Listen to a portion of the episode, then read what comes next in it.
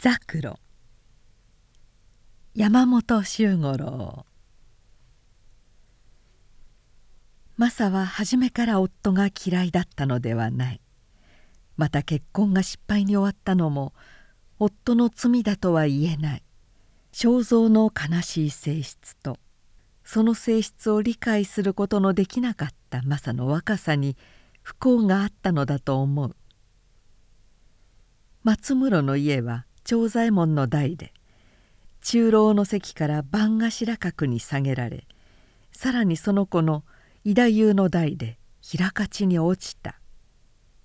長左衛門は完璧がたたって人情をしたためであるし伊太夫は深酒で身を誤った。二代で中老から平勝まで落ちるのは稀だと言っていいだろう。正蔵は祖父がまだ中老だった頃の櫓下の屋敷で生まれ久堅町のお小屋で幼少時代をそして11の年からは大馬屋町の組屋敷の中で育った階級観念のかたくなな時代にこうして転落する環境から受けるものが少年の性質にどういう影響を与えるかは言うまでもあるまい。それにもともと祖父や父の感情に脆い血統の根も引いていたことだろうし不幸はすでに宿命的だったという気もするのである。聖火の犬間は代々の物頭閣定石で父の現場はおやり奉行を務めていた。正の上に新一郎源次郎という兄があり彼女は女の末っ子であるが父の人一倍厳しいしつけでごく世間水な融通の利かない育ち方をしたようだ。松室との縁談は戸沢和右衛門という中老から始まり父には難色があったようだが松室の将来は自分が面倒を見るから。こういう戸沢中郎の一種の保証のような言葉があってまとまったらしい。もちろんこれは結婚が不幸に終わった後で聞いたことだしそのために戸沢中郎に責めを授けるようなものではないけれどもマサは結婚という現実よりも自分のために作られる衣装や髪飾り調度などの美しさに心を奪われるほど若かった。17にもなってこの子は母親に幾度もそう言われたほど若かったのである。祝言は8月のことで話があってから30日ほどしか経っていなかった。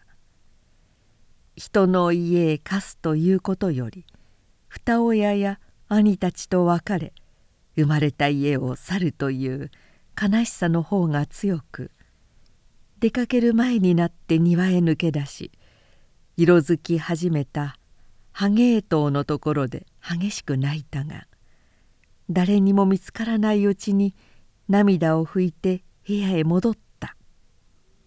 その時のハゲ島の色とそれを眺めて泣いた涙の混じり気のない味をその後マサはどんなに懐かしんだか知れなかった。新しい生活はまさに衝撃を与えた。年よりもはるかに物知らずだった彼女は恐怖と苦痛と不眠とで数日のうちに驚くほど憔悴した。松室には病身の姑がいた。ごく口数の少ない人でもう2年ばかり引きこもったきりだったがこの人がマサの様子に気づいたと見えさりげないことに託していろいろ話してくれた。それでともかくわけのわからない恐怖は消えたがその言葉の中にあった「女というものの務めだから」という表現が強く頭に残っどんな美味でもそれを食べることが義務になった場合には食欲は減災される。精神的にも肉体的にもあまりに若かったマサには恐怖に代わってのしかかった義務の観念が新しい苦痛となり抑えようのない嫌悪感となった。正蔵がもう少し違った性格だったらそれでも破綻を避ける機会はあったかもしれない。しかし彼自身も24歳という年にしては世情に疎かった。家計の落泊に対する悲劇感からその結婚を過大に考えすぎたらしいしそれだけマサへの愛情も激しく一途になったようだ。マサは俺が嫌いなのか？彼はよくこう言ってマサの両手をつかんだ。こんなにマサを好きな俺の気持ちがマサにはわからないのか。正直に言ってくれ。どうしても俺が好きになれないのか。俺はいつまで平勝ちではいないよ。わずかな酒に酔うと肩を上げながら言った「松室の家を起こしてみせる。大したことじゃない。見ておいでマサ。お前をきっと中老婦人にしてみせるよ。世間へ出て恥ずかしくないだけの生活を。俺は誓ってマサにさせてみせるよ」家にいる限り正蔵は片時もマサを離さなかった。そばにいれば絶えず手を握るか肩を抱くかする。いつもじっとこちらを眺め不意に青くなったり「美しいな」とため息をついたりする。そして3日にあげず何か物を買ってくる。派手すぎて生めかしいような着物や帯が増えかんざし中差し櫛口外手箱文庫手鏡などというふうにマサは勤めて喜ぼうとした。中には本当にうれしいものもあったから。けれど最も深いところでそごしている感情がどうしても素直に喜びを表すことを妨げた。それでなくとも正蔵のこういう愛情の表現は厳しくしつけられたマサにとって好ましいものではなかった。武士というものは過剰左半常にこうだと言われてきた生活に比べると恥ずかしさに身の縮むようなことが多い。それがますます彼女の心を夫から遠ざけるのであった。かして言って間もなくのことだ。正蔵は熟れたザクロの実を割って眺めていたがふと熱のある人のような目でマサを顧み割った果実の中の紅玉のような種子を示しながらこんなことを言った。この美しい実をごらん私にはこれがお前の体のように見えるんだよ。割れた可否の中から白い甘皮に仕切られてこの澄んだ生々しい下流が現れる。まるで乙女の純潔な血をすすったようなこの美しい赤さを眺めていると私にはお前の体の中を見るような気持ちがしてくるんだ。その時マサは本当に自分の体を割って覗かれたような恐怖に近い周知に襲われてぞっと身震いをした。言い表しようのない犬猿と屈辱のために。それから以後は肖像に見られるだけで寒くなるような気持ちが続いた。肖像は神経質になりイライラしだした。彼はどうかすると恐ろしく不機嫌になり口も利かずそばへも寄らないことがある。今からけたたましく呼びながら急いで行くと「もう済んだ。よし」などと突き放すように言う。しかしそれは決して長くは続かなかった。すぐにまたマサを引き寄せ詫びを言い後悔しながら激しい愛撫を繰り返すのである。もう少しの辛抱だ。きっと出世してみせるからね。固く縮めた妻の肩を抱きながら思い詰めた調子で彼はこう言う「こんな惨めな生活とはもうすぐお別れだ。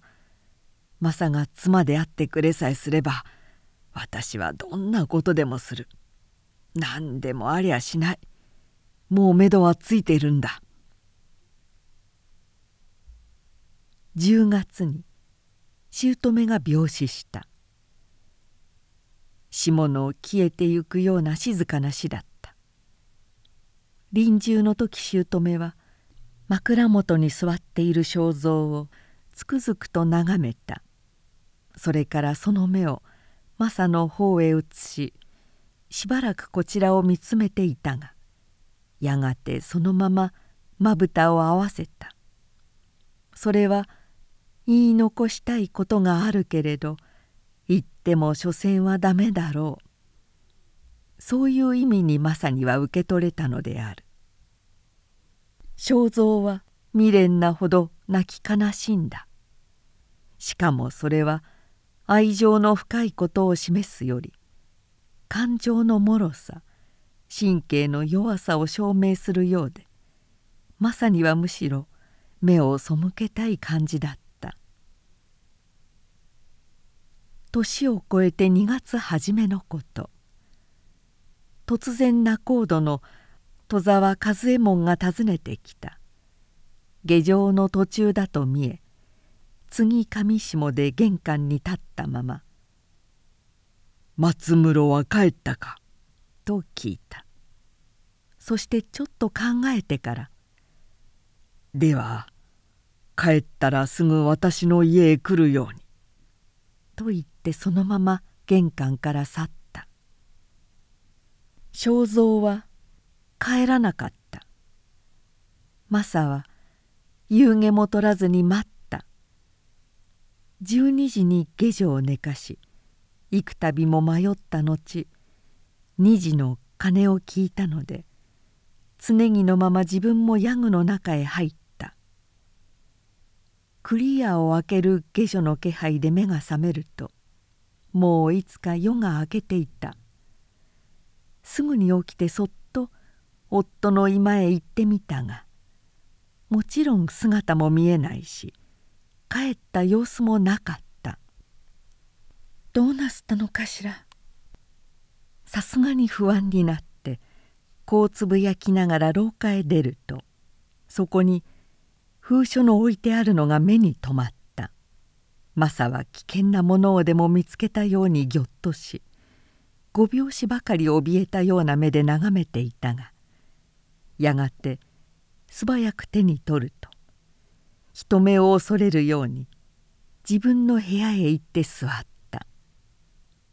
それは肖像から彼女に宛てた告白と謝罪の手紙だった。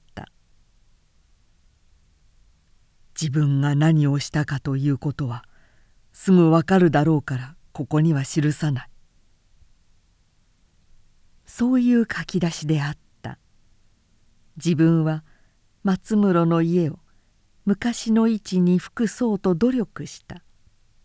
しかしそれは加盟や自分の出世のためよりもそれによってマサを中老職の婦人にし物質的にも精神的にも恵まれた生活をさせてやりたかったからだ。自分にはマサを幸福にすることのほかに何の野心もなかった。どうかこれだけは信じてもらいたい。自分はただマサを幸せにしたかったのだということを。だが見事に失敗した。焦るあまりに目がくらんで取り返しようのない失敗をした。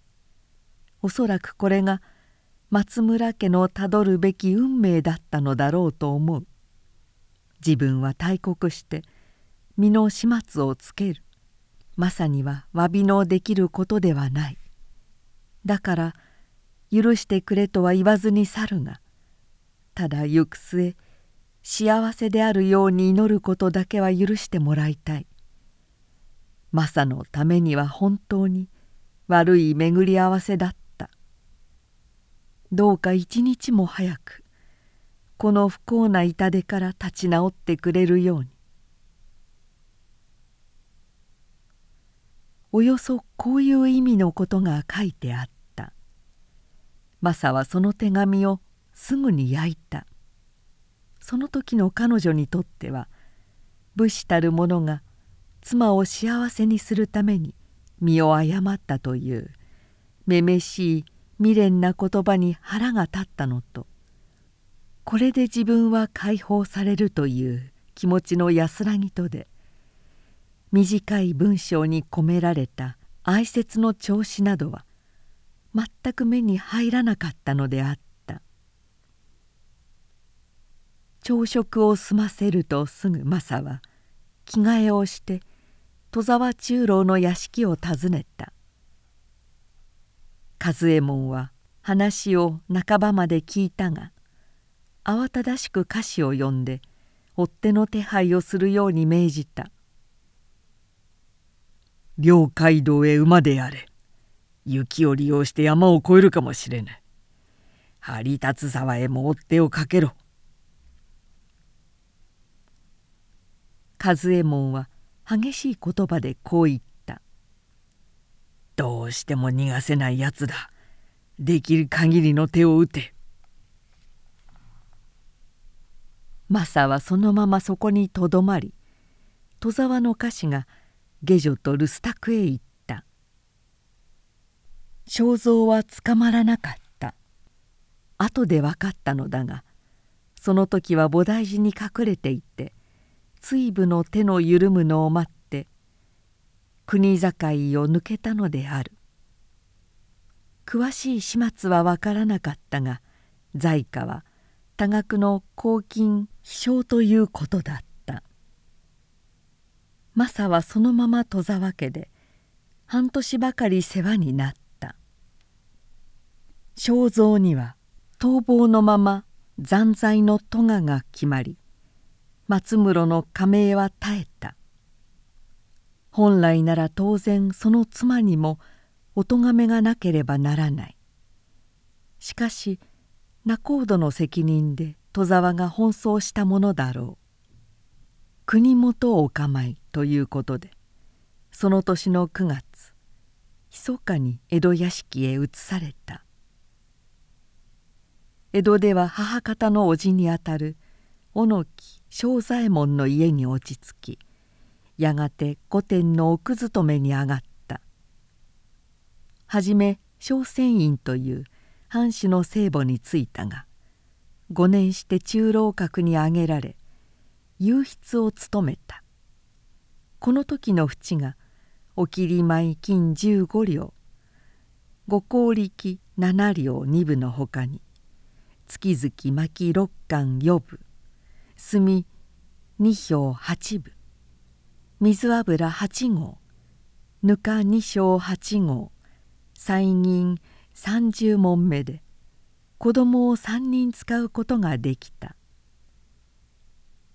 それからさらに6年して28の年に上口勤めとなり35歳で老女になった。ここまでは平穏で明るい生活が続いた。女ばかりの明け暮れで時にはつまらない中傷や嫉妬や陰口などに煩わされる。中には好んでいかがわしい話題に興じたり悪い癖を持っているものなどがあって女というもののいやらしさ浅ましさに身のすくむような思いも幾度か経験した。けれども年の若い者は別として二十歳を越した者にはいろいろな事情から生涯独身と決めた者が多くそこには独立して生きる者の張りと自覚があったから。松室での生活に比べればはるかに気楽でもあるしのびのびと解放された気持ちでいることができた。お嫁に行って苦労することを考えると本当にこういう暮らしは女の天国ね難しい夫の機嫌を取ったり姑や姑の小言にビクビクしたり年中休みなしに火事で追い回されたりするなんて想像するだけでもゾッとするわ。女が嫁に行くということはつまり自分と自分の一生を他人にくれてしまうことなのね。こんな話をよくしたものである。しかし35歳になる頃からマサの心に少しずつ変化が起こりだしたそれは国元から長兄の娘が江戸屋敷へ貸してきた時に始まるその名は早苗といって18になり相手は難度役で渡辺大七と言った。マサは2人の結婚式に招かれたのが機会で同じ家中にいる三家の親族とよく往来するようになった。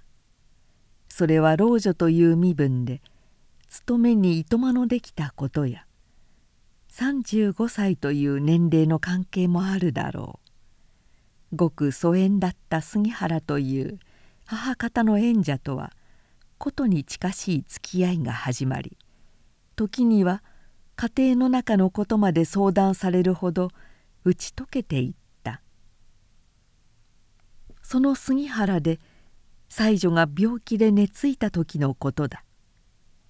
マサが見舞いに行くと夫の伊兵衛が枕元から立つのをよく見かけた。暇があるとそばへ来て物を読んだり話しかけたりしているらしい。いつも難しい渋い顔をしている人なのだがその時は不安そうなひどくそわそわと落ち着かない様子で薬や食事なども自分で世話をする風だった。男って本当に子供のようですのね。妻女は眉をしかめてみせた。私が死ぬかもしれないってすっかりおろおろしているんですの。医者の言うことなぞ信用ができないと言いながら少し顔色が悪いくらいですぐ呼びにやるんですもの。恥ずかしくなってしまいますわ。そんなふうに言う法はない。それはご主人がどんなに深くあなたを愛しているかという証拠ではないか。マサはこう言おうとしてふと口をつぐんだ。理由はわからないが何か喉へ物でもつかえたようでどうしても言葉にならなかったのである。その夜マサは初めて自分の結婚生活を回想した。夫婦生活に対する考え方はすでに17歳の時のままではない。20年近い年月の間には多くのことを分かった。世間や人の心の裏表生活を支える虚飾や真実美しいものの陰にある醜さ女が35という年齢で理解するものを彼女も今は理解することができる。自分は若すぎた。マサは胸の痛むような思いでそうつぶやいた。正蔵のしてくれたことがどんなに深い愛情から出たものであるか。それに対して自分がどういう報い方をしたか。初めてマサには分かるように思った。その時から彼女の心に一つの世界が開けた。人を訪ねると無意識のうちにその夫妻の様子を見ている。そしてその度に自分と夫との生活を思い返すのである。収入も価格も年齢もほぼ共通しているのに5つの家庭があるとすれば5組の夫婦は皆違った生活をしている。よそよそしいものむつまじいもの派手なもの質素なもの。どの一組も他のものに似てはいない。しかも皆それぞれに固く結びつき互いに助けいたわり合って生きている。脇から見れば夫にも妻にも欠点のないものはないが当人たちにはそれほどに見えないようだ。これが本当なのだ。マサはそう思う。夫となり妻となれば他人に欠点と見えるものももう受け入れることができる。誰にも似ず誰にもわからない二人だけの理解から夫婦の愛というものが始まるのだ。マサは今正蔵の示した愛情の表現を一つ一つ思い出してみる。それは皆彼なりに真実であった。並外れて見えたのは彼の愛情が他のどんな人間とも似ない彼だけのものだったからだ。彼が真実であればあるほどそれ以外に表現のしようはなかったに違いない。なんということだろう。マサは両手で表を覆った。なんということだろう。正蔵が出奔する時残していった告白と謝罪の手紙も思い出された。マサを幸福にしたかった。その他に何の野心もなかった。これだけは信じてくれ。こういう意味の叫びに近い部分がおぼろげな記憶に残っている。武士たる者が何という未練なことを。その時はそう思うだけですぐに焼いてしまったが未練にもめめしくも見えるほど深いひたむきな愛情だったということが今の彼女には鮮やかにわかる。焼くのではなかった。焼いてはならなかった。今読めばもっともっと本当のことが分かったに違いないのに。マサは40歳で年寄りになった。幕府や三家の往生楼にあたる奥勤めの最上位で切米も30石合力25両という淵である。その頃から気持ちもまた一転換した。正蔵との結婚の失敗についても自分に責めのある点は言うまでもないとして松室の不運な家系とかその影響を受けた正蔵の性格とかまた複雑に絡み合っていた周囲の事情とか要するに不幸は避けがたかったということなどが分かってきた。ただそれが避けがたい宿命だったと思えば思うほどマサ自身にもう少しの知恵と愛情があったら正蔵の破滅だけは救えたであろうとそのことだけがいつまでも悔いとして残った。マサは52の年においとまが下って帰郷した。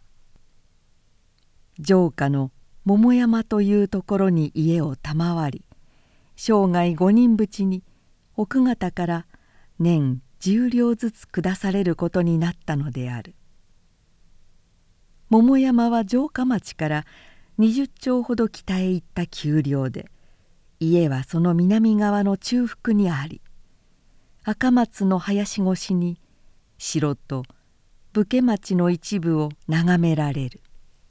元老職の隠居が住んでいたそうで部屋数は少ないが1,000坪ばかりの庭があり松や杉や楓や桜などが家を囲むように茂っている。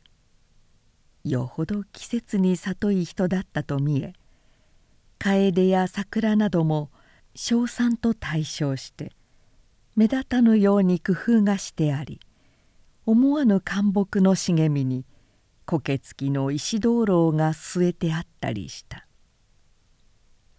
里の犬まではずっと前に父も母も行き長兄も5年前に亡くなってその子の善左衛門が家を継いでいた。これは馴染みも薄かったし気性が合わないのでほんの儀礼に往来するだけだったしその他の親族も同じように代が変わっていて親しく問い問われるという相手がほとんどなかった。召使いは金蔵という老人の下僕に駒使いと下女を加えた4人暮らしである。30日もすると駒使いの稲がまず寂しさにたまらなくなったのだろう。この辺は冬になると狐が出るのでございますって」などと背中を見るような目つきで言った。そのくらいのことはあるかもしれない。北側にもう一段高くなって散らばらに武家の別所があるほかは丘から向こうの橋股ににかけて多く松やクヌギの林と畑続きである。正の幼い頃には狼が出るとさえ言われ松茸やしめじを取りに来るにも怯えたものだ。では長子庵とでもつけようかな。その時駒使いにはこう笑ったもののさすがに自分でも肩の寒いような気持ちは避けられなかった。34年もにぎやかな局暮らしをした後ではあり初めは流人にでもなったような寂しさだった。夜になると灯火を2つも3つもつけたり稲を自分の寝前一緒に寝かせたりどうしても眠れないのでしばしば夜半に酒をなめたりした。冬の係に一度鹿が迷い込んできた。その時マサは松林の中で万両を取っていたのだが落ち葉を踏む荒々しい音を聞いて振り返るとつい鼻先に身の丈九尺もあるおじかが立っていた。栗色のぶち毛と恐ろしい枝詰めとそしてギラギラ光る目とが一緒くたになってこちらの目へ飛び込んできた。自分では覚えていないが非常な声で叫んだそうである。金蔵が棒を持って駆けつけた時にはその鹿は林の下枝に角を引っ掛け引っ掛けしながら田之久保と言われる方へ逃げていったという「一つ鉄砲を買っていただくんですな。欲しいことをしました」老木はいかにも残りをしそうに地境の外まで見に行ったがマサはすっかり不安になって雪の来ないうちに庭周りへぐるっと竹垣を言わせた。年が押し詰まってから突然一人の老婦人が訪ねてきた「お分かりになって」その婦人は玄関でこう言いながら笑った「お分かりにならないでしょ？いかが?」まあ戸沢の菊江様マサは娘のように叫んだ「菊江様でしょまあびっくりしましたわ。ようこそ。さあどうぞ」。客は戸沢和右衛門の末娘だった。正より一つ年下でいつか戸沢家に半年ほど世話になった時親しくした。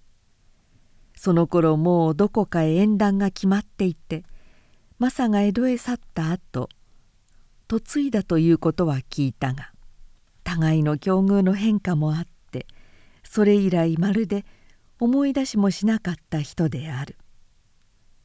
嫁ぎ先は大倉殿もという老職で現在は夫と隠居暮らしだという。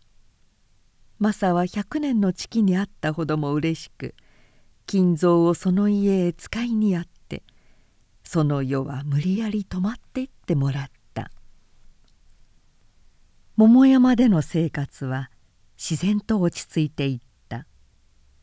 菊江の訪れから糸を引いて折々客も来るようになり徘徊や茶の集会を催したり月雪花に小主演を張ったりした。稲は3年いて糸間を取り下女もなかなか落ち着いてくれなかった。金蔵はよく勤めたが足に痛風が出たため5年目に伊助という男を代わりに入れて去った。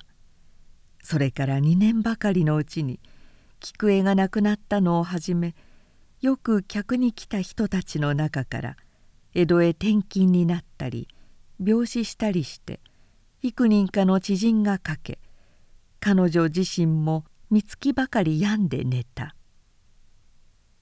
その時のことである。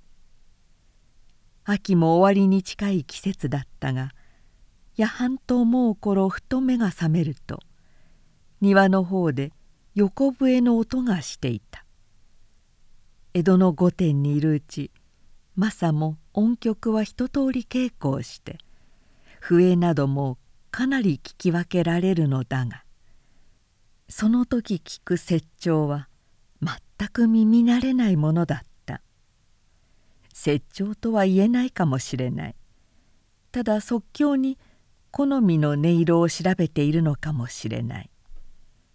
淡々として平板で少しも人の感情に訴えるものがなかった。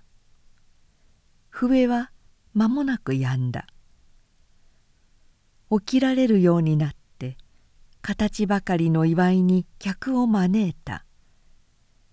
その後のことであるが客を送り出した庭先でふと伊助を呼び止め「お前笛をお吹きか?」と聞いてみた。老木は孫ついたように高騰して「いたずらでございます」と口を濁した。金蔵と変わってから2年余りになるがいつも黙々と働く姿を見るだけで彼とはあまり言葉を交わしたことがなかった。もう678であろう。痩せてはいるが骨のしっかりした体つきで肩の辺りにどことなく枯れた品がある。口数が極めて少ないし何をするにもおっとりと静かだった。何か過去に事情があって見落とした人に違いない。こう思ってその時は何も言わなかったが数日後彼が庭を履いていた時縁側へ茶を運ばせて少し休むようにと呼んだ。伊助は靴脱ぎに腰をかけいかにも静かに茶を味わいながらマサの問いに少しずつ答えた「さようでございます。この土地の生まれではございません」松林の彼方を眺めるような目つきで区切り区切りこう言った「一言を話せば一言が身の恥でござります」家はかなりにやっておりました。土蔵なども三棟ばかしあったものですがやっぱりそういう運だったものですか。今では帰っても土台石一つ残ってはおりません。さようでございます。ずっと南の方でございます」その時がきっかけになってマサはよく伊助を話し相手に呼んだ。彼は聞かれることは素直に何でも話すが全てが控えめで直接そのことを語るより脇のことで表現するという風だった。例えば笛にしても「自分のはでたらめである」しかし3年ばかり佐藤神楽の仲間と一緒に暮らしたがあの仲間には名人と言ってもいいような人間がいる。こういう言い方をするのである。妻も一度もらったがうまくいかないで別れた。もちろん子供もない。故郷を飛び出して以来は巷から巷を流浪して歩き口には言えないような世渡りもした。まるで水の上に落ちた枯葉と同じでただ流れのまにまに生きてきたのである。その枯葉が風の調子で淀みへ吹き寄せられた。ここのお世話になったのもちょうどそんな具合でございましょうかな。伊助はこう言って静かに笑った「おかげさまで生まれて初めて落ち着きました」こんな静かなのびのびした暮らしができようとは。夢にも思いませんでしたが。こうして親しく話すようになっても伊助の態度は少しも変わらなかった。いささかでも慣れた様子とか怠けた風は見せない。こちらから呼びかけない限りは黙ってコツコツ自分の仕事をしている。酒なども出してやれば飲むが自分では決して口にしないようだった。ある年の秋だったが林の中を歩いているとあけびの鳴っているのを見つけた。取ろうとしたが高いので伊助を呼びに戻った。彼は薪を割っていたのだろう。納屋の前のところで台木に腰を下ろしこちらに背を向けて何か手に持ったものをじっと眺めていた。割られた木の水ような匂いがその辺り一面に漂っている。何を熱心に眺めているのだろう。マサはふと脇の方から近寄りながら覗いた。老人の手のひらの上にはザクロの熟れた実があった。マサは何だと思って苦笑しながらうちのザクロは酸っぱくて食べられないのだよ」こう言ったどんなにびっくりしたものだろう伊助はほとんど台木から飛び上がりザクロは彼の手から落ちてコロコロと地面を転げた「ああ肝が潰れました」伊助はあけびを取りながらも幾度か吐息をついた「こんなに驚いたことはございません。きっと半分眠っていたのでござりましょうが」8年いる間に彼がそんなあからさまな自分を見せたのは初めてである。マサも久方ぶりに随分笑い後になってからも思い出してはおかしくて微笑まされた庭の菓子を切ることに決めたのは後の月の10日ばかり前だった梢も伸び枝も張りすぎて月を眺めるのに邪魔になる。去年もそう思ったのだがつい気が進まずに伸ばしてあった。その話をすると「よろしかったら私が切りましょう」こう言って伊助はすぐ城下まで斧を買いに行った。菓子は根回り五尺ばかりあった。伊助は休み休み一日一杯斧を振っていたが2日目の午後にようやく半分くらい切り込んだ。マサはそれを見に行ってから居間へ戻って手紙を書くために机に向かった。亡くなった菊江の友で城下の本殿という大きな商家の妻女がこの頃では最も親しく訪ねてくれる。その人へ後の月の招きを出すつもりだったのだ。墨をすり紙を述べて筆を手にしながら書き出しを考えているとどんな連想からだろう。突然マサの頭に奇妙な疑いが湧き上がった。それは伊助が夫の肖像ではないかということだ。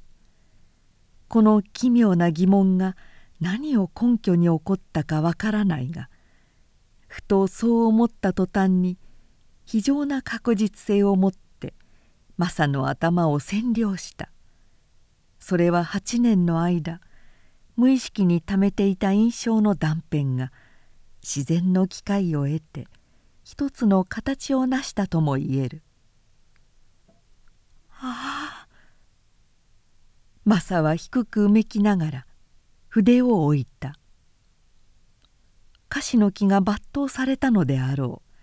ダーとすさまじい物音がし地面が揺れた。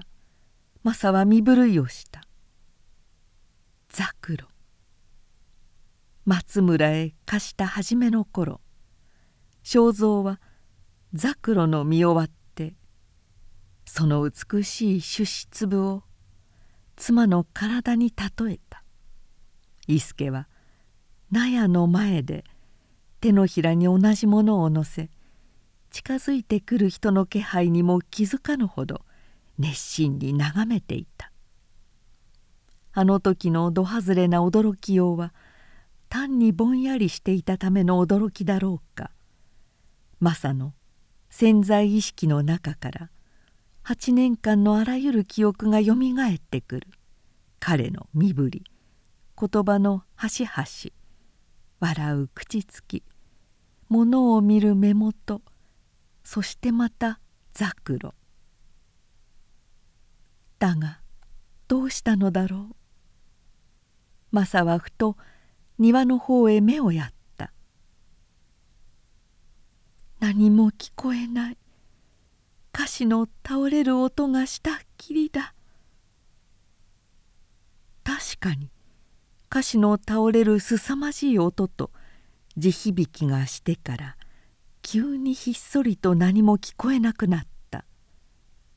マサは立って縁側へ出てみた。庭の向こうがひとところ嘘のように明るくなってこれまで見えなかったお城の辰巳櫓が正面に眺められる。樫の木は正面の低い方へ倒れ鮮やかに新しい切り口をこちらへ見せている。何の音もしないし人の影もない。その異様な静かさはマサをぞっとさせた。何か起こった。何か非常なことが起こった。こう直感するなり彼女は裸足で庭へ飛び出していった。伊助は樫の木の下敷きになっていた。腰骨の辺りを押しつぶされて。彼は唇まで紙のように白くなり歯を食いしばっていた。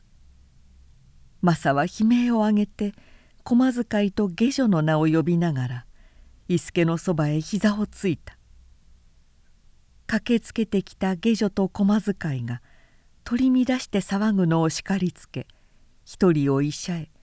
下女には人を45人呼んでくるように命じてやった「しっかりしてください。もうすぐ人が来ます。医者もすぐ来ますよ。私が分かりますか?」構わないで。伊助はほとんど声にならない喉声で眉をしかめながらこうささやいた「年を取ったのですな。足を滑らせましてバカなことです」マサは伊助の肩へ手をかけた。そしてじっその目を見つめながら言った「本当のことを言ってください」あなた正蔵殿ではございませんか。あなたは松室正蔵殿ではございませんか。伊助は口を開き目を見張った。その大きく見開かれた目を光のように素早く何かの走るのが感じられた。マサは両手で彼の肩をつかみ顔と顔を重ねるようにして呼びかけた「おっしゃってください。傷は重うございます。これが最後になるかもしれません。本当のことを一言だけ聞かしてくださいまし」あなたはマサの夫でございましょう。伊助はじっとこちらを見た。黙って。かなり長いことマサの目を見上げていたがやがて静かに頭を左右へ振ったそしてごくわずかなほとんど聞き取れないような声でいい余生を送らせてもらいました」とささやいた。後の月の荘園は取りやめにした。伊助の亡骸を埋めた庭の隅の灌木に囲まれた日だまりに。よくヒヨドリが来ては泣いていたが間もなく雪が来てすべてを白く覆い隠してしまった。凍った根雪の上にまた雪が降りその上にまた積もっては氷してからもマサは伊助の墓標の前へ行って物思いにふける習慣をやめなかった。伊助は自分が肖像であるということを否定した。それはそのままに受け取ってもよいしまた否定の形をとった肯定と解釈してもよい。マサもすでに63歳になっていた。言葉や形で示すもの以外のもっと深くより真実なもの。人の心の奥深く秘められたものを理解する年齢に達していた。8年いるうちにはマサがあれからずっと独身で通したことも知ってくれたであろう。伊助も一度は妻はめとったがうまくいかずに別れた。それ以来は妻もなし子もないと語ったことがある。その伊助が肖像であったにせよなかったにせよ最後にささやいた彼の言葉はマサを慰めるに十分であった。いい余生を送らせてもらいました。